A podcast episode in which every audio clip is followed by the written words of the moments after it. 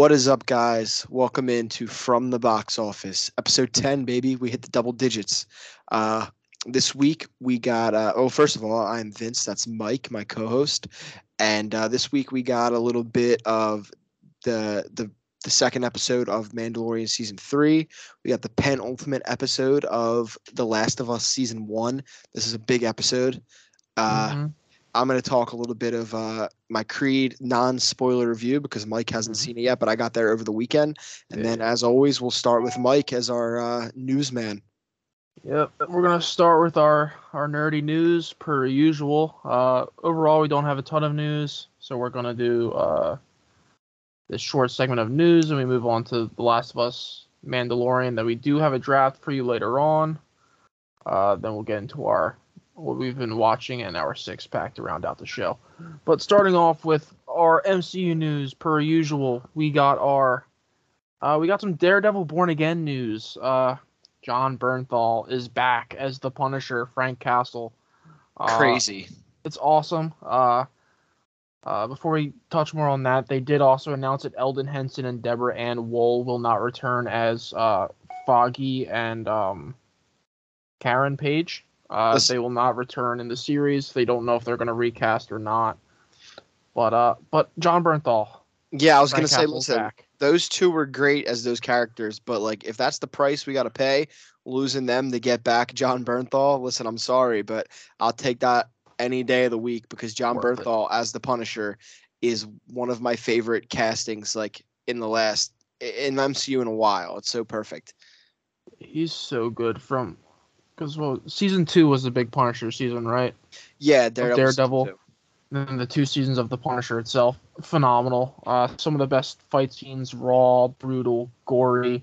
Season one of the Punisher was legitimately amazing, and Mhm. I guess spoiler alert if you haven't watched the Punisher series, but the like you were just talking about the goriness and the fights and all the the scene where uh where uh Frank kills Rawls after he's like breaks out of that chair when he's getting tortured and The season two finale, right? yeah it's season season one I think it That was was season one finale. yeah it I was forget. remember the guy that was uh torturing him when he was in the chair and Yeah, gave yeah. him the adrenaline to stay awake and then he, right. uh I, I forget the- I forget I forget what his friend's name was, but he like kind of cut him loose, and then he killed the shit out of that guy, like Yes. brutally. like s- caves, uh, or skull caved in, like It's- mountain versus Yeah, uh Oberyn Martell style. it's gonna be interesting to see how Disney Plus or just Disney and Marvel in Mm-hmm. general handle uh, the characters of Daredevil and especially the Punisher. Um, Mm-hmm. it has. Listen, I am so excited, but I would be lying if I said it didn't have the capability to be awful, just because Disney is much more PG. But Mm-hmm. I won't be negative Nancy here. I'm hoping that they can do us some good with it. I think Daredevil itself could get away with being a TV 14 rating, but when you bring in the Punisher, especially knowing what Jon Bernthal has previously done with the character, I think you really need that TV MA uh, rating to kind of get across like how awesome, Yeah, I mean, listen, Disney how said scary that character is. Disney said they're open to uh, an R rating for Deadpool. yeah, so why like- not? Why yeah, not why not the- right? Why not open that up to the, even the Punisher? Like, if you're gonna do a Mhm. movie with him, like it has to be rated R. Yeah. I don't know if you can get away with like TV series. I don't know if you could do episodes. Some episodes are TV 14 and like a random TVMA. I don't think you can get away with that. Yeah, probably But- not. So I'm not really sure where they go with that. But I mean, we're both fans. I know the wide majority of Marvel fans who have seen the Netflix uh, Defenders uh, universe, I guess you want to call it. Uh, anyone who has seen that loves Jon Bernthal as People Frank were clamoring for this, uh, for him to be rehired. So Oh yeah. it's a big day. I, I honestly, I was at work and I got out of work and I just kind of saw the news like scrolling by on Twitter. Yeah, I was like, what was the hell? way. It, I, it I didn't was- get it till you sent it in in our group. group Yeah, it was. I feel like I I kind of missed it. It was huge news, and I saw it two hours later, and I was like, oh my god. Yeah, I have notifications on for like discussing film and LCB, and I don't think either of them tweeted it out like until that night either. I it was That's like all crazy. Variety or whoever. Uh, some more news. We got two legends in the business. Uh, were uh some popped up in Marvel. Uh, Keanu Reeves says he always wanted to play Wolverine. Okay. I, hey man, I mean, I think he's too old for it now. Uh, I Oh, mean, I- yeah. I'm Oh, pretty yeah. sure he's older or he's similar age as Hugh Jackman. But I guess like maybe like a Secret Wars type. It's it's fun variant. to think about. That's more of like it's fun to think about what that could have been years ago. But yeah, I think that at this point, that's like a that's not happening. yeah. I don't. Yeah, I just I Keanu's saw the that. man, but he's just weird. He's too old. Yeah, he's too. old. They, I'm sure they can find a role for Keanu in the MCU somewhere, but he's not. And he's. I think he's too tall to play Wolverine too. I think they're really looking to get that that shorter actor. Yeah. Uh, yes. Agreed. Hugh Jackman was like six two or something. Like, they're trying to actually be comic accurate with Wolverine Right. next iteration. Uh, Nick Cage was asked if he wanted to be in the MCU. Uh, his exact quote was, "I don't need to be in the MCU. I'm Nick Cage." That uh, that cracked That's me up when I saw it the other day for some reason. Um, I mean, I don't think Nick Cage would fit in the MCU anyway, so Mhm. I think he's I better mean- off staying away. It would be funny if he could reprise his role as Ghost Rider, no matter how bad those movies were.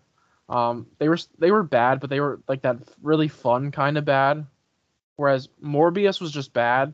Ghost Rider was like a fun kind of like the like the Ioan Gruffudd Fantastic Four. Like, Yeah, there's no redeeming. bad. There's no redeeming qualities to uh, Morbius. Yeah, but the the Ghost Rider.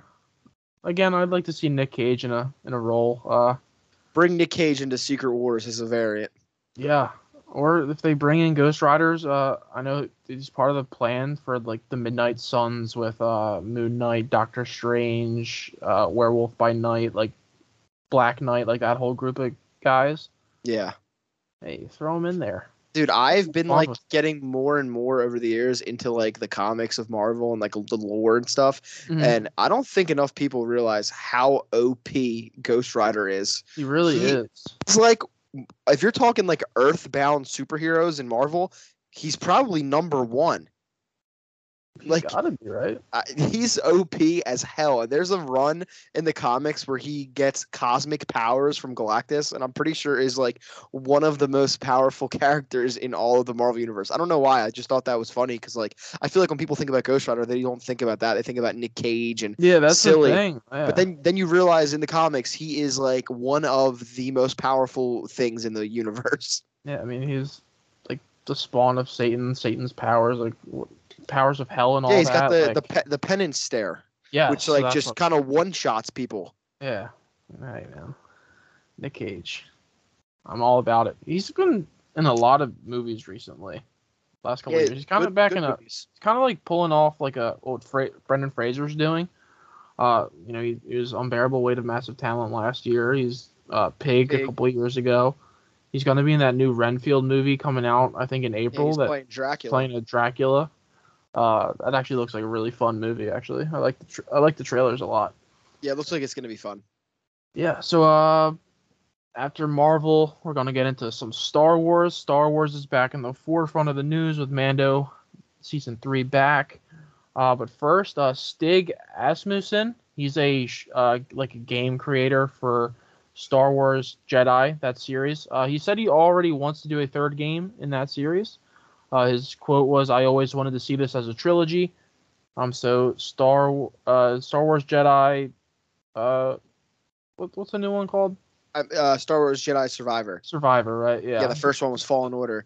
I mean, hey, Order. I'm I'm all for it, man. These get the first game was awesome. I'm really excited for the second game. Mhm. Um, I mean, who, who knows where the story will be at? We'll see if it's like in a satisfying place for there to be uh, a trilogy, and if it is, yeah, why not? I mean, dude, the first game. Uh, I guess I'm gonna put out another spoiler alert for something that's like three years old. But spoiler alert if you haven't played Fallen Order, dude, they did such a great job of keeping the Vader reveal a secret. yeah. Like I didn't see any spoilers for it. I, they didn't they didn't blow it in the trailer like a lot of times movies can do.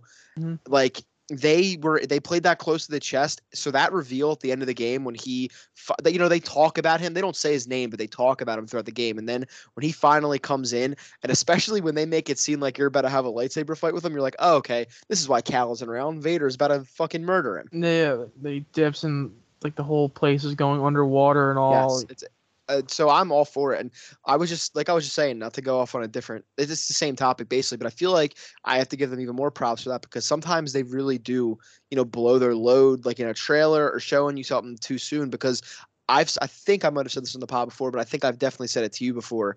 One of the things that I wish if I could change in movie history, this is so like it doesn't mean much to most people, but Rogue One, I would go back in Rogue One and I would take Vader out of all of the trailers and I would take Vader out of every single scene. The scenes with like Orson Krennic and all that. Yes. I would mm-hmm. take him out of the entire movie and I agree. every scene, have it have it like Fallen Order where that he's talked about in the background, and then have his only his first and only scene be his hallway scene because when that if you didn't know if you didn't know vader was going to be in the movie and you and, see that lightsaber light up bro think about that i'm getting goosebumps just thinking about it. if you didn't you could know, hear a pin yeah. drop in a theater if that happened if you didn't know vader was going to be in that movie and those troops turn around and you hear his breath and then see that lightsaber dude it would have been like endgame when cap mm-hmm. catches the hammer times like a hundred. So I would I would have loved if they would have done that with obviously Rogue One is great, and I'm just like mm-hmm. putting out like a theory a fan a fanfic here, but that would have been so awesome, and it was something that I wish they would have done.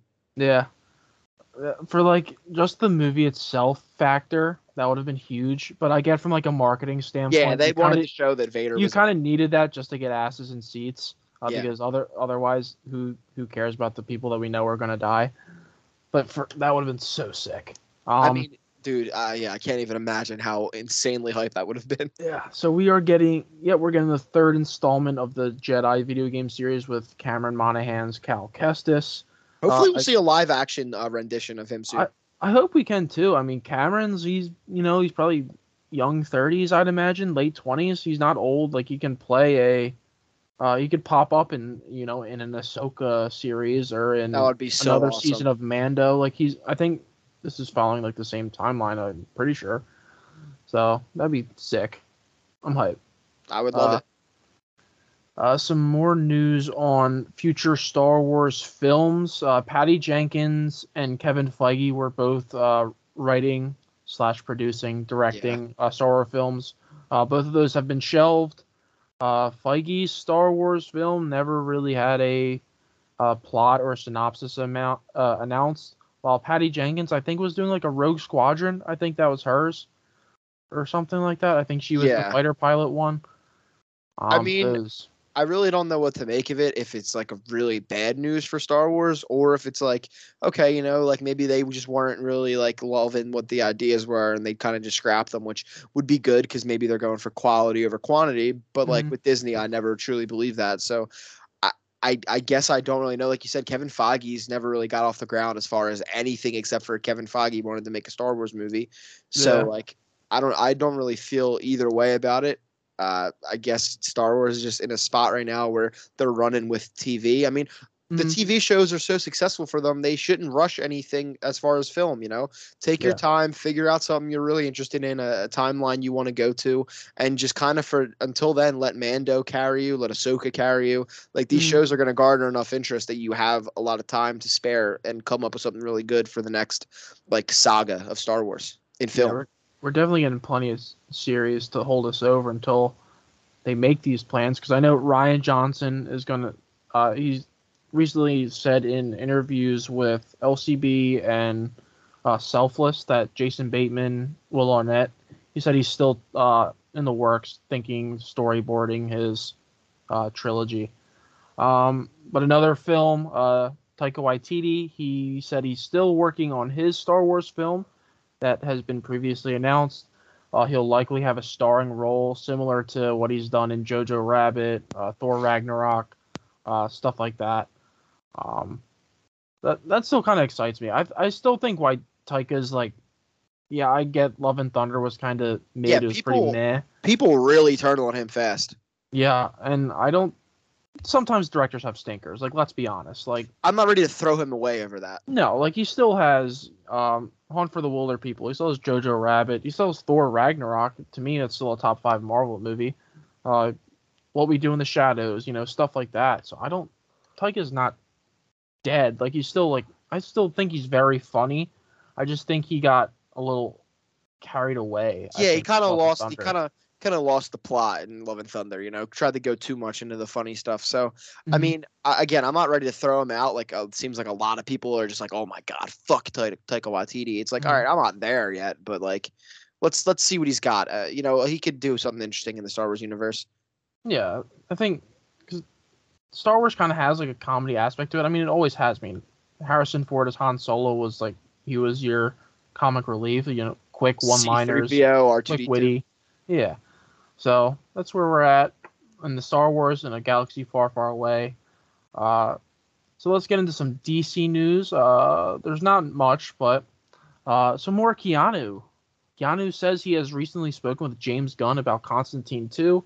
Uh, we did talk about that previously on another pod that it was in the works and development.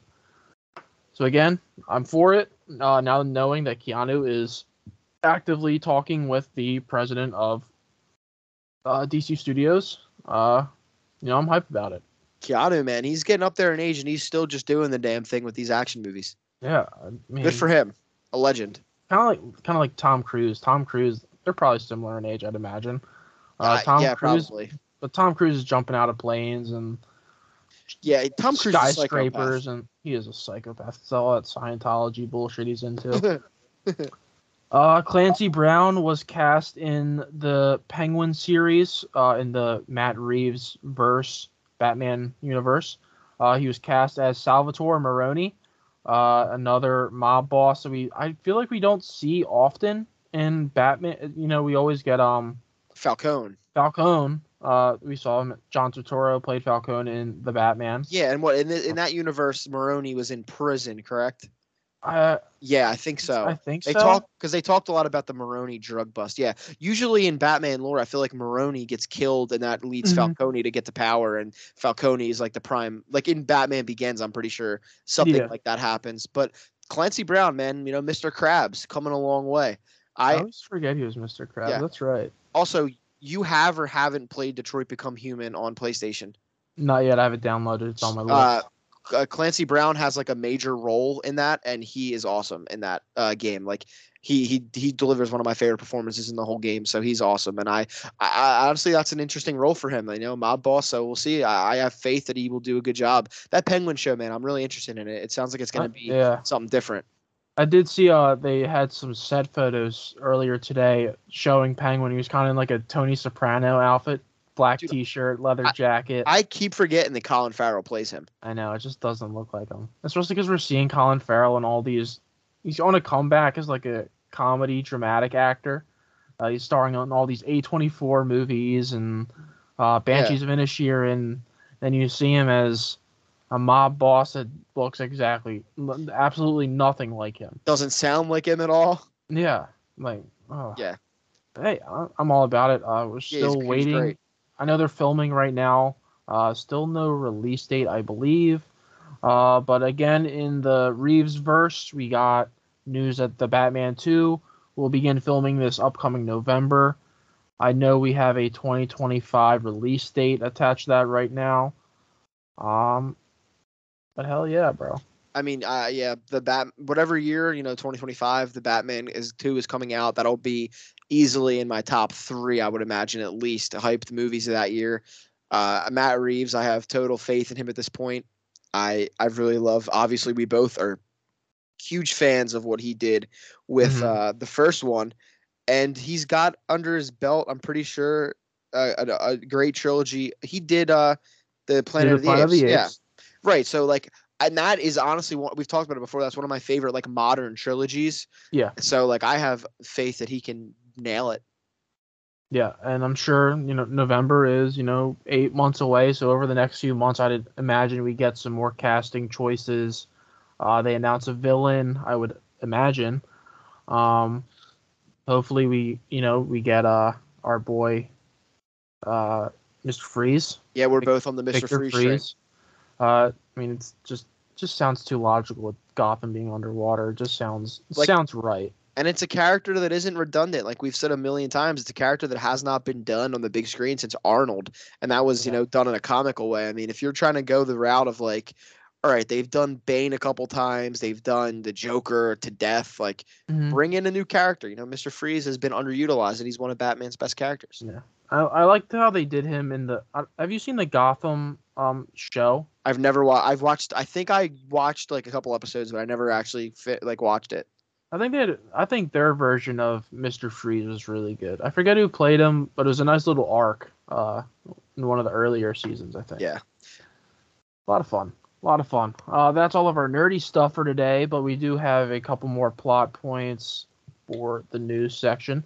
Starting with uh, what occurred at UFC 285 over the weekend. Uh, Jake Gyllenhaal oh, yes. has been filming promotional material for uh, the remake of Roadhouse. Uh, Roadhouse was a, a, Patrick Patrick Swayze, right, uh, in the '90s. Uh, so Gyllenhaal is playing that same character, um, but I guess there's a little twist on it where he's a disgraced UFC fighter. Uh, so during UFC 285 this past weekend, he was uh, participating in his own weigh-in.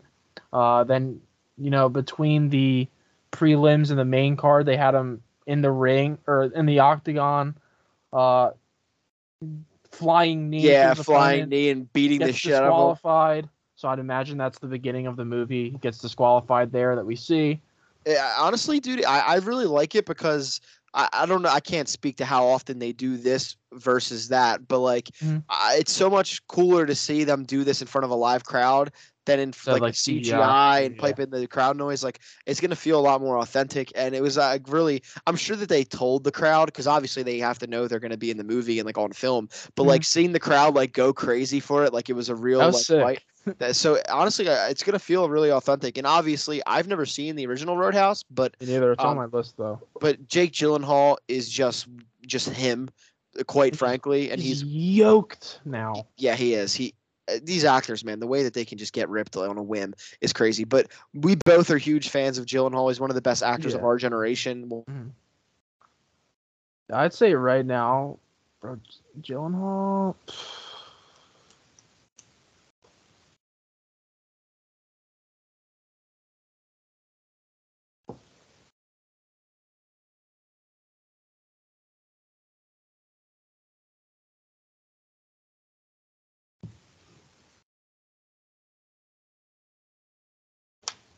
Lost Vince.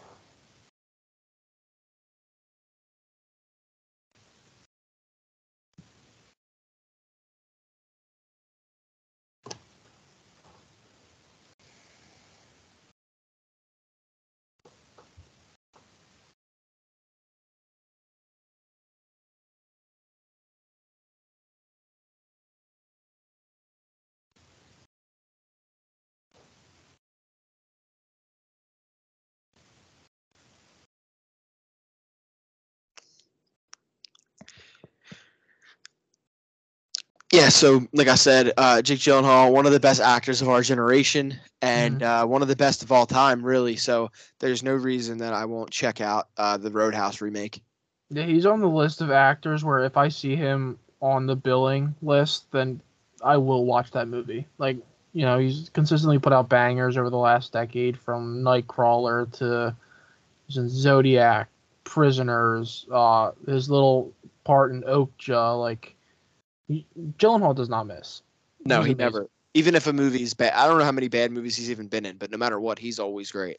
I couldn't tell you a bad Gyllenhaal movie. I mean, he's been doing it since early 2000s. You know, uh, October Sky and Brokeback Mountain.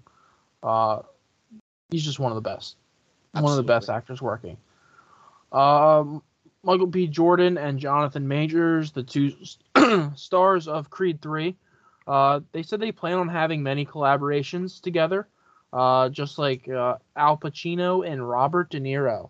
Yeah, How it's awesome really, would that be? Uh, they they had great chemistry in the movie. Obviously, a little look ahead to my spoiler free review. They had great mm-hmm. chemistry, and honestly, like I saw some people commenting, and this is like a little good wholesome moment. But it's really nice that like you know it seemed like Michael B. Jordan had formed a uh, nice friendship with Chadwick Boseman, and it's nice to see that he's like you know made maybe another friend that uh, in the industry that he can you know work closely with mm-hmm. since uh, he lost his other friend yeah, uh, R.I.P. Chadwick. An actor of this caliber, like Majors, is everywhere right now. He, I think, he might be the hottest and fastest rising star in Hollywood right now. Yeah, man. I mean, he's just an Ant Man. He's in Creed, which two, uh, two killers at the box office. Mhm. Um, he's being talked about to be in a Spike Lee movie. I forget Yep. exactly what he's being talked about to play Dennis Rodman. Yeah, uh, yeah, the, those were the exact two things I had coming up next. Uh, come piggybacking off of that. Uh, so the Spike Lee movie, he Spike Lee is in talks to direct that film. Uh, it's called The Understudy. Uh, it Oh, follows yes. follows the story of life imitating art when the understudy of a Broadway produ- production finds a role he's willing to kill for. I think it sounds pretty sick. Uh, it sounds like it could be right up his alley, and uh, I'm not too familiar with Spike Lee's filmography. Uh, I know he did He Got Game and um, Black Klansman. Bloods. Five Bloods was that him Yeah, as well? the Five Bloods was Spike. Black Klansman was Spike. No, Um, he did the Malcolm X movie that stars Denzel Washington, which I have not seen, but I I want to watch. either. Um, I mean, listen, that role sounds interesting because like that sounds like it could lean into like a maybe not on the same exact path, but like an American Psycho type ish movie. You know, like Kind of like that, yeah. like something like that, and like I would love to see Majors in a role like that, and like I, I I'm ready to see him, you know, expand. Like he has been in an A24 movie. He's been in, he's been in a movie, The Last uh, Black Man in San Francisco. Mhm. Uh, so like it's not as if he's only been in blockbusters, but that seems to be his thing right now. So I definitely am excited to see you know other types of roles for him that aren't just blockbuster movies. Yeah, it sounds really cool to me. I'm always into stuff like, like it sounds kind of like a psychological thriller, suspense. Yeah, exactly. Type of John. So like I'm I'm hy- I'm very hyped for that. Uh, Devil in the White City is no longer in development at Hulu. If you remember, uh, the series, it was being it was being produced by uh Scorsese and Leonardo DiCaprio. Oh damn. Um, so for some reason it was scrapped. And in addition, Jeremy Allen White, who is having a breakout from The Bear, as well as Jude Law, were both in talks to star. Um, I'm gonna look up the actual synopsis of what it was supposed to be. Yeah, I never heard too much about it. I know it was based on a book. I wasn't familiar with the book. Uh, the plot uh, divided into four parts. The first three happening in Chicago between 1890 and 1893. Part four. The book interweaves the true tales of Daniel Burnham, the architect behind the 1893 World's Fair, and H.H. H. Holmes, a serial killer who lured his victims to their deaths in his elaborately constructed murder castle. That's what was intriguing about it. I wonder what went wrong. I wonder why it got scrapped. Yeah, I don't know, especially because Leo himself purchased the rights to um the book. He purchased it back in like 2010 when uh I don't I guess he just read the book, loved it and bought it, bought the rights off the author. I don't really know, but I don't know. Yeah, I don't know what to think of this. I'll have to wait to see if any more news comes out about like what it might have happened. yeah, I'd imagine it gets shopped around to Prime, Netflix, HBO, maybe Apple TV jumps in on it. I know Scorsese and Leo are doing Killers of the Flower Moon for Apple. Maybe Right. they uh work something out. Uh, our last bit of news before we get into our uh, what we've been currently watching and our reactions of our of our shows. Uh, David Chase, uh, the creator of The Sopranos, is working with FX to create his next TV series. Uh, nothing, again, zero synopsis, no uh, inklings as to what this series could be. Has he done anything since The Sopranos, or is this his first? Uh, that's a great question because Sopranos ended what 06, I want to say Yeah, something around That- there. around there. Let's look at his select filmography. Sopranos ended in 07. Since well, he did he wrote and produced many Saints of Newark. Right, of course. Um, but other than that, he did not fade away, which was a film in 2012. Never even heard of it. Haven't heard of it, but it starred uh, Gandolfini. Well, it sounds like he hasn't done much. Yeah, he yeah other since The Sopranos, that not fade away movie is the only thing he's done. Wow. So yeah, I mean, this is big. Then his uh his comeback to TV after making one of the greatest TV shows of all time. So Yeah, and that'll be with, interesting. with FX, I think and FX has recently been on par with HBO. Yeah, FX is on a roll. It really gets swept under the rug, under the radar, uh, because it goes straight to Hulu, which isn't one of the more popular streaming platforms. Um, but shows that I watch on Hulu are all, all phenomenal. I mean, Under the Banner of Heaven, you got Dope Sick, Um, The bear. The Bear, obviously. At this Abbott, point, Abbott uh, Elementary goes straight it's- there. Uh, It's always sunny in Philadelphia. Always sunny. FX has you know, FX is phenomenal. I, I so I'm sure whatever he's thinking will be a banger. Yeah. Hopefully. You can only hope. Uh so let's start with uh let's go with The Last of Us first. Uh, we Sure got thing. The Last of Us episode 8 penultimate episode follows uh Ellie and Joel with uh David's camp the cannibals. Um so Vince, give me your thoughts on episode 8.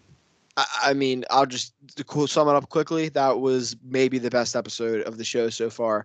Um, I was very excited for this week because as a as a ga- player of the game, and you can relate, knowing this story was coming up in this episode, it had me super excited because it's one of the best arcs of the game. So obviously, Joel is still hurt. Ellie has patched him up.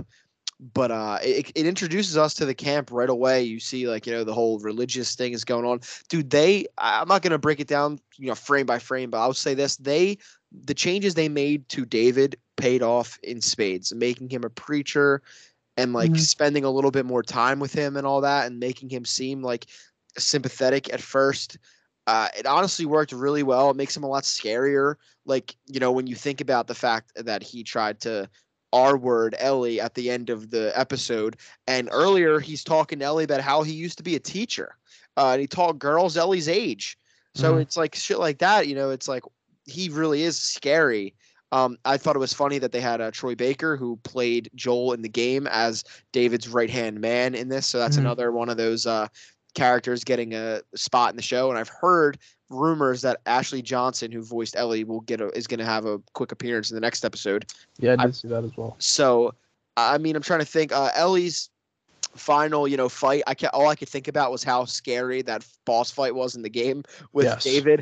Um, I remember dying multiple times. yeah, but this was the episode. I, I'm not the first person to say this. This was the episode where Bella Ramsey really put it all on the table and like showed that she is Ellie and kind of anyone at this point. I, I don't know how you could be eight episodes into this show and still on the train of oh well she doesn't look enough like Ellie. Like like if you could even still care about that at this point, I don't see how you could even a- a little bit after this episode. Mm-hmm. She was amazing. Her from you know everything her emotion, the scene where she, you know, screamed, uh, tell them Ellie was the little girl that broke your fucking finger, and her emotion as, you know, she viciously killed David, and that final scene with her and uh, uh, Joel.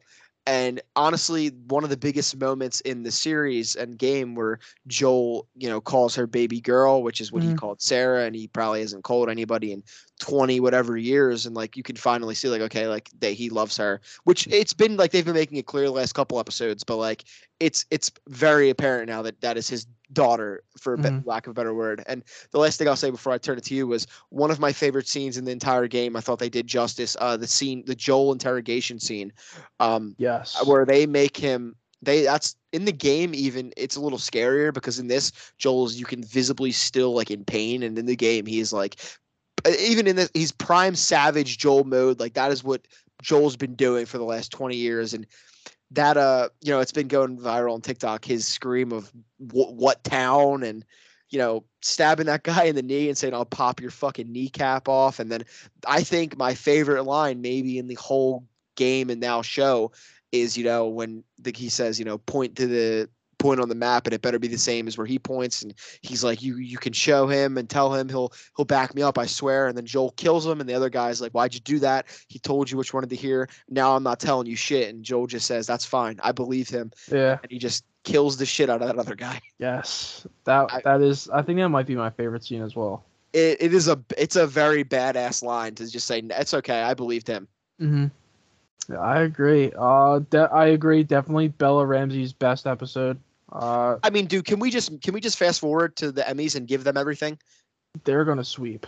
This Um, show deserves best drama and best lead and be best lead actress and actor. Yeah, it's go- it's gonna be a dog fight between, uh, Last of Us and Succession. I mean, I think I think we're all on the same page that Succession will be a banger as always. Oh, absolutely. Um, yeah, my thoughts. Uh, this is, I think I tend to lean towards my number one of the season. Um, this Yeah. was my favorite playthrough part of the game as well, so I was really looking forward to what they do here. Um, a little less action packed uh, from the game. I know that's kind of weird to say because this episode was a, an hour long action sequence. Um, but in the game, you know, uh, at, when Ellie's hunting, she she meets David for the first time. Uh, And you have to fight alongside you're, him. you're fighting alongside him. You're fighting waves and waves of infected. Um, you did hear that clicker a little bit in the beginning of this episode. Yeah, so I was kind of like, oh, are we gonna get into it? So I think that's the only letdown of this episode. I was really hoping to see maybe that clicker pops out and she has to kill it and or chases her. Or, Yeah, I, I guess if you Something like define that. one, if you define one criticism of the show, which to me I don't care at all because I knew what I was getting into, Mhm. but like I guess there hasn't been a lot of zombies. Like yeah, I the- feel like we haven't. That is my only criticism of the show through eight episodes. We just haven't gotten enough of the infected. I feel. yeah, we haven't really gotten a big infected moment since episode six with the with since the, the bloater, the bloater and the horde comes out of the house and kills Kathleen and all them. Yeah. Like so, on one hand, I get that. On the other hand, I'm like the story is such a good story of like humanity and Mhm. black and white and all that. Like, and that's the real driving force of the show. Whereas, like you know, a show like The Walking Dead is just like, oh, here's mindless action and a million zombies. But like, Yeah. no, I, I, I would. It is a fair criticism to say like there should be maybe a little bit more infected content in the show. Yeah, to to a slight extent. Um, and in the game as well, you get more action with Joel shooting his way out of that neighborhood they're in on his way to uh, Silver Lake, I think. Yeah, Silver name? Lake. Silver Lake. Um, but other than that, like the whole Ellie um part where she's captured, that's pretty close one to one, I'd say, Yeah, adaptation wise. her scene in the cell. Yeah, the cell breaks out of the cell, then you're going around the the restaurant cabin. As David's Uh, hunting you.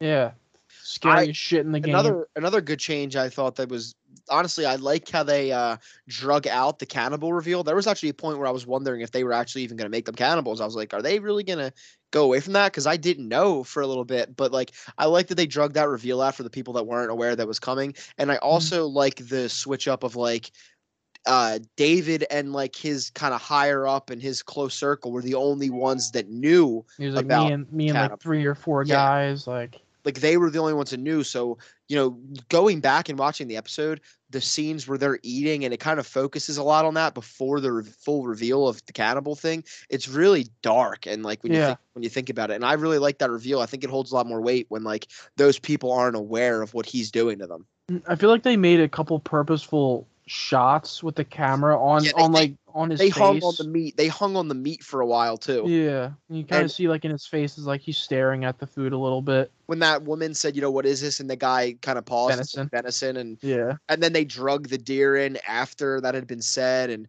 you know like you said like the the way that they were eating and they were kind of focusing on everyone eating and Mhm. first of all it was funny david had like the huge plate and everyone else had like just the, the tiniest yeah, but like i i really thought that was a good like way to do that and like they don't know only david knows yeah, yeah. Overall, yeah, another great episode.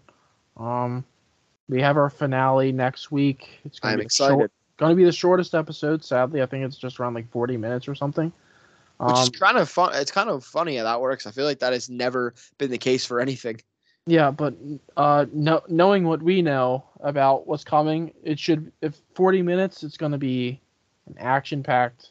yeah man as long as they're gonna end this season where the game ended and not leave us a little bit Yeah, on some kind of to cliffhanger. Yeah, as long as they stick to the game ending, this should be an action-packed episode.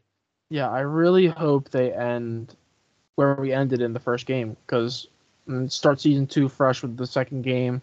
Uh, I'll play the game that second game soon. I promise. Um, yeah, you have to, man. It's so good. Yeah, uh, season one, we're almost there. Uh, so we're gonna have the finale this my Sunday birthday. night. This Sunday night, uh, conflicting with uh the Oscars contending. man. Like I said, both on my birthday, so that's kind of fun. That's gonna be a fun little birthday for you. Uh, from here we can move on to another Pedro Pascal led series. Another show where Grant. Pedro Pascal is leading a young person through a, a world. Protege. Uh, The Mandalorian season three, episode two kicks off. Mando, uh, he goes back to Tatooine, sees our uh, our friend. Um, I always forget her name. I think Mose Pellet, something Pellet. Yeah, I, she's she's she's fun. She I like She's her fun. in small in she's small little doses, zany. but yeah, A little zany and quirky. Uh, her, some Jawas. Love. I I do like her when she speaks Jawi Jawaese or whatever their language is. always nice to see a couple jobs. Always fun. up. Then from there we go right into the action. We go right into Mandalore. Uh, turns out Mandalore is not as uh, toxic as we thought. Uh, turns out the atmosphere is breathable. Um, so yeah, we get some very quick action. We get a new droid. Uh, Mando gets his own R R five unit. There have been- astromech. There have been yeah, it's the same R5D4. It's the same. Uh, I don't know if it's the same exact droid, but it's the same model droid that breaks down on Luke and Uncle Owen in A New Hope, and that's why they end up getting R2. Oh, So I don't know if it's supposed to be the same exact droid, but I mean they did sell him off to Jawas, so and the droid was a little wonky and needed some fixing up. Yeah, so maybe so that droid was might have been the catalyst for the entire Star Wars saga. So respect R4D5 or R5D4. R5D4. Yeah. Interesting. Uh, so yeah, from there we go. We start going down into the uh the wells of Mandalore. Can I just say, mines of Mandalore? I never thought like I can't believe we're at the point where we're getting Mandalore in live action. Like it's so, so it is so awesome that we're like at that point. Like I could have never imagined that that would be a thing that would be happening in the Star Wars world. especially so different from what we saw in Clone Wars. Yeah, uh, obviously covered in crystal and Mhm. all that shit. Uh, it looked awesome. The design was so cool, and like yeah, I just really like to see Mandalore in, in live action. You get some kind of alien species. I forget what Bo-Katan calls them. yeah, Uh, I don't remember. Mando sloppily takes care of them with uh with a dark saber. Always want to see dark saber content. Yeah, man, and seeing obviously, you know, I'm jumping ahead, but seeing him use the dark saber on them versus Bo Katan using it later, a natural. uh, yeah, it's a it's a night and day difference between the two of them. Yeah, uh, makes me think about like that weight thing about what the armor told him in that episode of Book of Boba Fett, uh, with the weight and how that works and all that. I don't know. I, I want to see how that plays out, and I Yeah. hope Mando learns how to balance that. I guess. I'm hoping by Uh, the end of the season he's a he's a damn samurai with it. I, I damn hope so. Uh, but then they go down. Mando and Grogu they start descending down into the mines. Uh, we get some weird little creatures in the sewers, and then uh, eventually we start seeing Mando helmets lying around in the dust, and a cool crab droid thing. That thing was so weird. It was very weird. Um, it kind of reminded me of like a General Grievous. Yeah, it did. You know how the how the eyes were? It kind of looks like Grievous's eyes. yeah, it's it, it's it was like part living and part like uh part droid, part like a droid. Yeah, like a cyborg. I think they called. They, I think that's what they called Grievous technically, Yeah. right? it, it gave off very similar vibes to that. Yeah. So then we uh Grogu he escapes. Pretty sick force push on one of those aliens and exiting that cave. Uh, goes get some reinforcements from our girl, Bo-Katan, on uh, whatever moon she's staying at in her throne room.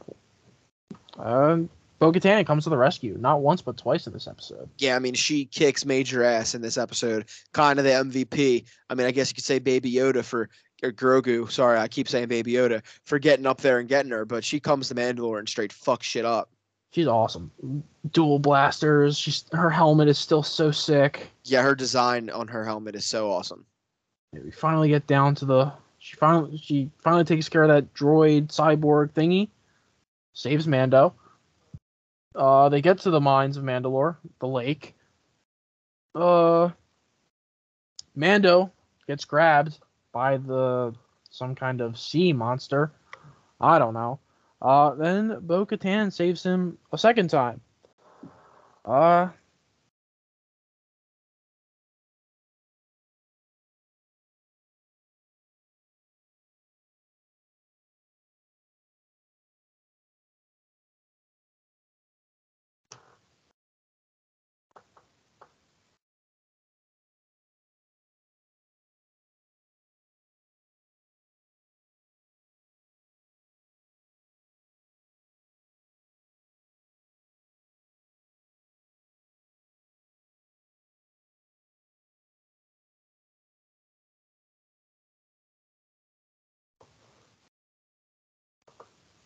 sorry for the technical sorry for the technical difficulties people my computer is just a piece of shit so back to it Yeah, so uh, as I was saying, uh, we were talking about some Mando. Mando was saved by Bo not once but twice uh, when they get to uh, the mine, the, the lake itself. Uh, Mando says the creed. Uh, Bo kind of looks at him like, this is kind of cool seeing this again. Um, then she saves him again. He gets he goes into the water, kind of some kind of Mandalorian baptism type thing. Some kind of sea creature drags him under. Bo dives in. She saves him. thing looks like fucking cthulhu That was that was scary. that uh, When, when the lights shone on it, yeah i wonder if that's going to play anything to go like forward if that creature will be like uh, something going forward uh, but that thing was scary and weird yeah, some kind of new underground antagonist type thing. Uh, I don't know. Uh, I did prefer this episode to the first one. I'd say. Uh, Absolutely. obviously, we get a little more action. Obviously, we're back on Mandalore. Uh, from here, I don't really know exactly where we're going quite yet. yeah I mean, Uh, eventually you gotta they gotta begin the whole uh, din Djarin versus bo-katan thing yeah, you got to like figure out who's going to be the leader, the new man. I think the leader of Mandalore is called Mandalore. Mand, it's like Mand apostrophe Allure or something like that. well yeah Uh, someone like, someone's got to be it Uh, Filoni and Lucas got real creative on that one. I think. Um, yeah not their finest moment cut, cut them some slack. I mean, Filoni's building the greatest world ever. Yeah, man. So Um, I, I can't wait for the next episode. You know, this is just a show that it's just fun. You look forward to it every week. Yeah, eventually we're gonna get a, you know, a battle for the dark saber, and hopefully, our, Absolutely. hopefully our boy Mando pulls it off. Yes, Uh, sir. So we'll get episode three of season three coming out next Wednesday. We'll talk about it again on next uh, Friday's pod. Uh, so tune back in for those thoughts next week. Uh, Absolutely. from here, we're moving into a movie villains draft. We said earlier that we are going to do a draft. Um, with some, you know, big villains dropping recently. Uh, Kang in Ant Man and uh, Quantumania, and then we got uh, Jonathan Majors in Creed Three. yes, But Dame Anderson supposedly, supposedly a pretty good villain, so I've heard. can confirm. Uh, so we are going to uh, go back and forth drafting uh, our favorite or just overall best movie villains. Uh, I believe I went first last time, so it's all you. Ooh, okay. All right. So this is a big one. Uh, with pick one, one one. yeah, with one one, I have to go with probably the most iconic villain ever, Darth Vader. Damn it. It's gotta, it's gotta be Vader. In a draft like this, uh, you can't not take Vader. Anakin Skywalker slash Darth Vader is one of the best characters in fiction, period. So yeah, Vader is iconic. He is uh, eternal. He was the deserving one one. Yeah, It does not get better than Darth Vader, especially now that he's coming back in newer properties. You know, Rogue One, as we mentioned earlier. Uh, while Obi Wan Kenobi was kind of a little all over the place, not you know not it's not on the same tier as Mando and Andor. Uh, it was the mid. moments, the moments we did get with Vader, I Yeah. think were still sick. Yeah, there were some great, great moments with Vader in that show. So you took my number one. So I am going to move on to what I think. I think we both probably agree is number two. I'm going with the Joker, more specifically, uh, Heath Ledger's Joker. Yep, that was what I was going back and forth in my brain between. So I got the Dark Knight Joker. Um, one of the best performances in general that I have ever seen in film. Uh, I mean, it ultimately led to the demise of Heath Ledger himself. Uh, big character actor or method actor, sorry, and the method of being the Joker literally, um, you know, took the life of one of the an up and coming actor. Yeah, Uh, Joker, probably the most famous uh, comic book villain of all time. Uh, I, I probably yeah. I, Um, I would say so. there's not really much else to say. I mean, it's the Joker. Um, we Yeah, see a million of them. We see him in every iteration of Batman, but specifically Heath Ledger's Joker was on a different level. I completely agree with you, man. Uh, so for my next pick, my second round pick, Um, honestly, from here on out, I don't have exactly the much the biggest hierarchy. I'm kind of just picking how I feel, and right now I'm gonna go with a character from one of my one of if not my favorite Quentin Tarantino movies. I'm gonna go Hans Landa from Inglourious Basterds. Yep. Uh, Christoph Waltz, you know, he won a he won an Oscar for that role, and he's just the opening scene of that movie is one of the most tension filled, best scenes uh, in movie history, and he is just menacing throughout that movie, and he is awesome. And that was one of his first American roles, I believe. I think it was. I think it was the first. Yeah. actually. Yeah, I'm pretty. Yeah, I'm pretty sure you're right on about that. So yeah, uh, just an amazing character, an amazing role, an amazing actor. If he was just in that opening scene of Inglourious Basterds, he would still be on my list. I think. Yeah, honestly. I think that scene is one of the most horrifying, suspenseful scenes I've ever watched in any movie. Uh, Shoshana and her sisters under the floorboards, and yeah. the father with the milk, and holy shit, dude! It's so. And- To this day, to this day, people debate, you know, whether he knew who Shoshana was at that at that meal or not. Yeah. You know, and it's Yeah. honestly, I like that It's left open to interpretation because I don't think there's a clear answer. hmm I fully agree. He was definitely up there for me as well. Um, I am going to go with uh, Javier Bardem's character in No Country for Old Men. Oh, that was gonna be my next pick. Uh, Anton Chigurh. Um, psychologists say this is one of the most accurate depictions of a serial kill- serial killer of all time. Uh, no Country for Old Men is in my top five movies of all time. Perfect 10 out of 10 from the Coen brothers. Uh, he is simply horrifying, dude. The Yeah, absolutely. like I said with Hans Landa, if you only did that opening scene, I think if you only do the gas station scene with Anton Chigurh, I that's that's on the same same wavelength. I think. I think those are two of my favorite scenes of all time in any movie. Uh, flip a coin for what? It's just awesome. And then the, Yeah. the shootout in the hotel with uh, Josh Brolin's Llewellyn character. Just over. I mean, it's we're go, we're on four straight movies that are four of my top rated films of all time. Uh, four and because of these four amazing villains, I'd say. Yeah. Uh, so next, I'm gonna go with one. I, I- think this can count. It's been played by two different actors, but in the same universe. I'm gonna go with the portrayal of Magneto by Ian McKellen, sorry, Ian McKellen and Michael Fassbender throughout the Fox X Men movies. Uh, big fan of that uh, portrayal of the character, and Magneto is one of the most iconic comic book villains ever. And obviously, you know, when you have two two actors play a guy, and they're both two of the greatest actors ever, uh, you're Mhm. gonna you're gonna have a great character portrayal throughout the years. So yeah, I love that uh, character. I'm with you. Um, I think uh, I'm trying to get my X Men straight. I think X two Magneto in general, I think is my favorite. But then the Yeah. Fassbender one was so good in Days of Future Past and Oh, fir- no, absolutely. First Class again. First another- class, yes. another amazing scene when he goes down to Cuba or whatever Latino country, then he kills them all in that bar.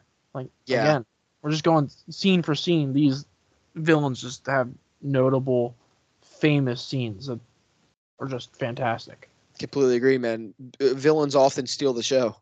I really do. Uh, my number three. Uh, I'm going to go with Lord Voldemort. I'm a huge Harry Potter guy. He was on my list. Um, Ralph Fiennes as Lord Voldemort, I think it's overshadowed because Harry Potter, you know, they're not like critically acclaimed films.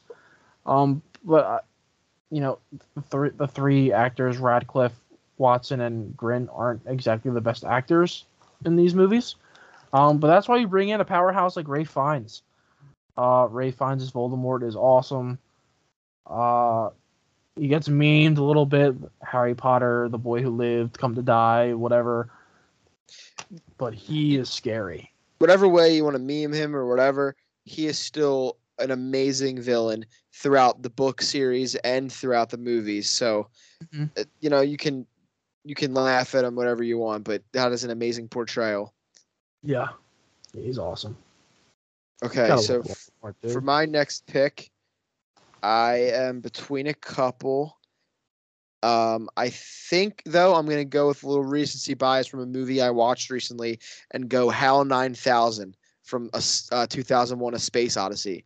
The supercomputer Okay. HAL 9000. The portrayal of that villain is so weird because yeah, it's like an AI, it's supercomputer. It's not a you don't really have a physical being there, but the the I forget I need the I want to give credit to whoever did the voice. Let me look it up real quick because the like calmness that it, that voice speaks with is so scary as it does like these terrible things. Douglas Rain is credited with the voice, so shout out to him because he delivers the lines in such a calm and like almost emotionless way. Even even there's some scenes I won't spoil for you, which is crazy to say because the movie came out in like 1968, and I, I know you haven't, I know I know you haven't I haven't seen seen it, it but there are some specific scenes where it is is like bone chilling the way that that uh, character is portrayed. So it's a little bit off the beaten path, but I think that's one of the greatest movies I've ever seen, and that villain deserves to a mention on this list.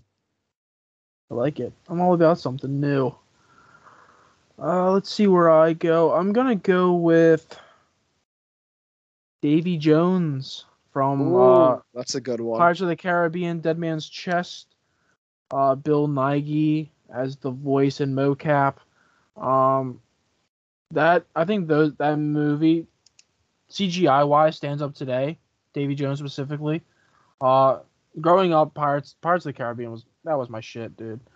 Jack Sparrow's one. If we did like a draft of favorite protagonist, Jack Sparrow would be in my top five. Um, Yeah. But yeah, uh, he's scary. Uh, he's got like that the crab legs where when he pounds against the the deck of the ship is dope. Um, the CGI itself is, I think the CGI makes it really makes him that much better. I think. Yeah, I mean, like you said, it holds up, and that's honestly uh, crazy because it was made in what 2006. Something like that, yeah. I forget. I- forget how old those movies are sometimes when I turn them. Yeah. on. they hold up very well. So this next pick will be my fourth pick, right? This is your fifth. This is my fifth. Okay. Um, damn, I'm between two here. Okay, there's. I'm gonna go with uh, another Tarantino villain. I'm gonna go with Leonardo DiCaprio's portrayal of Calvin Candie in Django Unchained. Uh, that villain is obviously a despicable person, a slave owner, and a terrible one at that. I mean, I'm pretty sure his his introduction in the movie is making two slaves fight to the death. Uh, and Yeah. then just throughout the movie, he is just a terrible, terrible person. He he's obviously the driving force behind Christoph Waltz's character being killed because he refused he, he refused to let him leave without shaking his hand. Uh, Mm. Yeah, man, just an, an amazing character and a character so vile that Leonardo DiCaprio felt uncomfortable even playing him. Yeah, an all all time Leo performance. Oh yes, Uh, when he the one scene where he smashes the glass and he's actually bleeding, but he finishes Yeah. the scene. if One- I'm it's correct, those- it's the only. If I'm correct, it's the only time we've seen Leo as a villain. I'm trying to think. I, I Um, can't think off the top of my head of any others. I'm just going through it. I I would say you're probably right. like in the Revenant, I know he's not exactly a hero or a villain, but I think this is the first time you see him like he is the he is the He- antagonist. yeah, yeah. He may have played some bad guy roles, like Jordan Belfort. He's not a good person, but he's still your Right. protagonist. But yeah, I would. That is probably the only anta- antagonist role that I can think of for Leo, and, he, killed it. So here we go, your Um, fifth pick. My fifth. I'm also between a few. Um,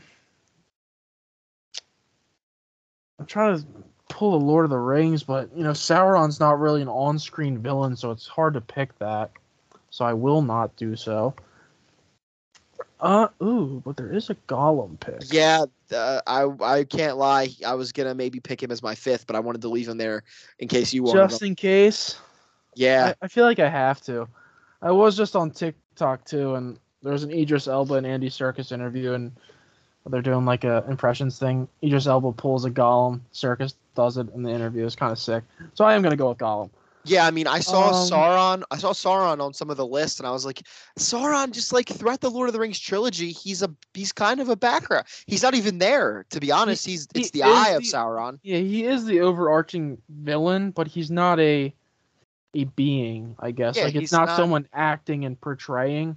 Whereas Andy Serkis, uh, I also want to like take into account like the performances themselves. Like you know, Yeah. we went Vader, we went Hans Landa, Joker, Anton Chigurh. Like We've these talked are about all these all- iconic scenes. yeah, there isn't all, one all for Sauron. world. These are all all world performances. Um, you know, Serkis was doing the mocap for Gollum through this whole trilogy. He's doing these There crazy be- ass voices. They need to make some kind of award at the Oscars for to to honor Andy Serkis because the work he's done as Gollum, and I think especially the work he's done as As Caesar. Mhm. I, I mean, he, he he deserves some flowers. I mean, we give it to him all the time, but Mhm. he he deserves an award. It, yeah, it's different from doing just voice acting because he's doing the motion capture and everything too. You know, he's you know he's crawling around on all fours. He's the same as a monkey. He's crawling around as all fours like an ape. And Yeah. you, I, I, you, you got to give Andy Serkis his flowers, and I hope they do it while he's still around. You know, You know, Yeah. Ray, Ray Liotta got a posthumous star on the Wall of Fame. I hope Serkis. I don't think he has one yet, and Nah, that's deserve that. He deserves that. he needs it. But yeah, like you were Oh. saying, man. Sau- as far as Sauron goes, like yes, he's the overarching villain, but like when we're breaking down, we're talking about you know like oh the the opening scene in Glorious Bastards, or we're talking about yeah, the the Magneto scene in the diner. There's no scene like that for Sauron in the Lord of the Rings Mhm. trilogy because he's just an eye. He Yeah. hasn't like fully back. So yeah, I feel like Gollum much. I mean, he's not the main villain, but he is one of the villains. So yeah. I was gonna pick him, but I wanted to. I was more intrigued with Calvin Candie, and I was like, you know what, maybe Mike's gonna pick him. Yeah, he actually wasn't on my list, but I, I just started thinking Lord of the Rings, so I had to pick. Who would it be? I could have went Saruman, Christopher Lee, amazing performance. That was a good one. Andy Serkis as Gollum might can be the best performance in. What Lord was- the Rings in What was Tolkien thinking having Saruman and Sauron be like general. buddies? Like I, that, think, I think in a way it was just like some kind of foreshadowing. I guess I think he wanted you to. the first time I watched it, I was like, holy shit, dude! I, I can't tell what they're who they're talking about. Yeah, I remember as a kid thinking the same way, and now as a this big Lord of the Rings fan, you know, I, I had to throw Lord of the Rings in this episode somehow. I feel like I've talked about it every ep. I know it's the tenth episode. Exactly.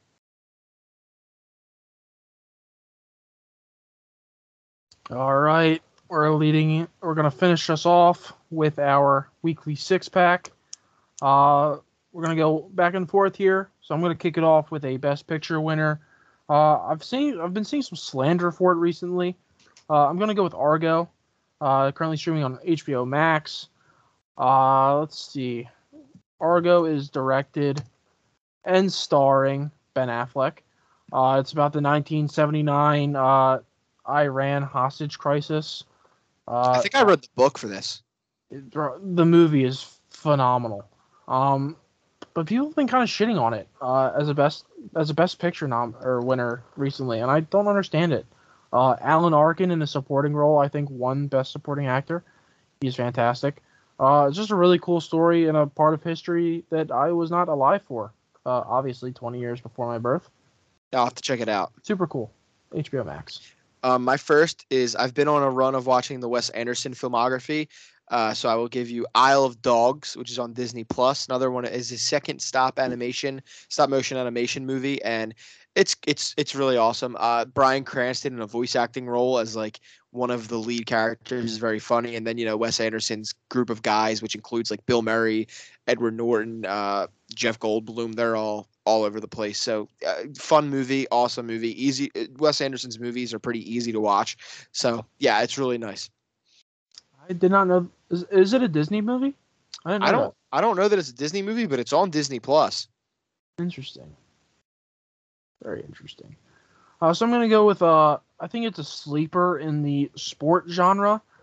Uh, Gridiron Gang, starring our boy Dwayne the Rock Johnson, before he became a blockbuster-only action star. Uh, so it's about a counselor. The Rock plays his counselor at a male juvenile detention facility. Uh, d- decides to turn these inmates into a football team so they can uh, kind of gain this sense of camaraderie, um, kind of just respect themselves, basically. Um, you know, they come from a lot of gangs and stuff. So he wants them to, you know, it's kind of like Coach Carter, where he wants to prepare Yeah. them for success once they leave uh, this, you know, this place that's not so great for them. Um, it's one of my more underrated movies. Uh, only in like that seven, eight ish range. Um, but it's cool. It's uh, based on a true story. Um, so yeah, check it out. Uh, Netflix. Right on. Netflix.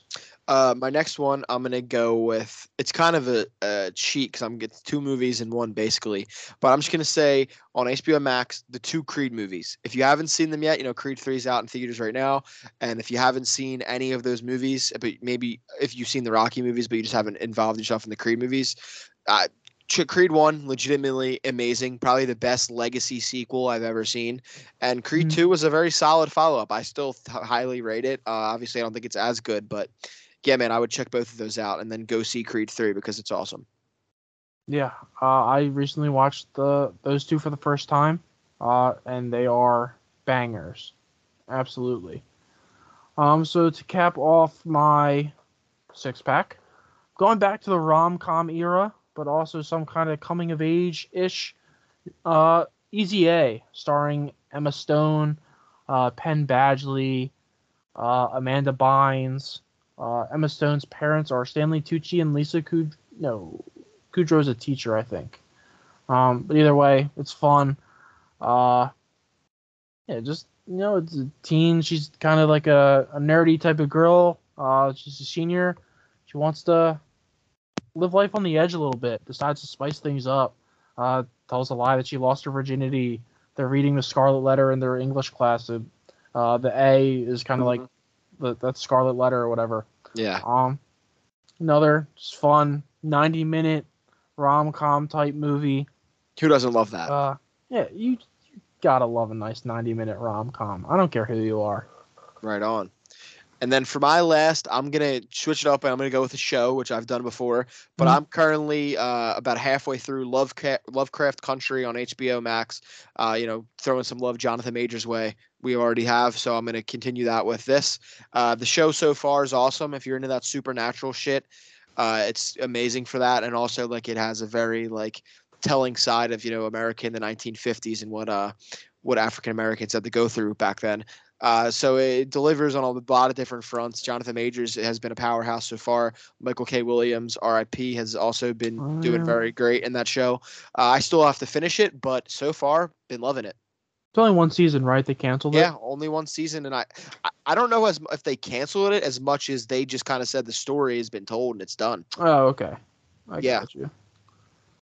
Yeah. So that, I mean, that's the show. Yeah, that's it, man. Thank nice you guys. six pack. Yeah, thank you guys for listening. And uh, hopefully next week, I think Mike will have seen Creed. Yes. we can fully give it on it. We can give it a, a, a review. So uh, we'll be able to talk the Oscar winners. We'll be able to talk the yeah. Last of Us finale. the Oscars. Yes. We'll be able to talk about the Last of Us finale. We'll be able to talk about the next episode of Mando. Be able to talk about Creed. So it should be a big episode next week. Yeah, it's an action packed episode for sure. All right. So thanks for listening, guys, and we will talk to you then. See ya. Peace.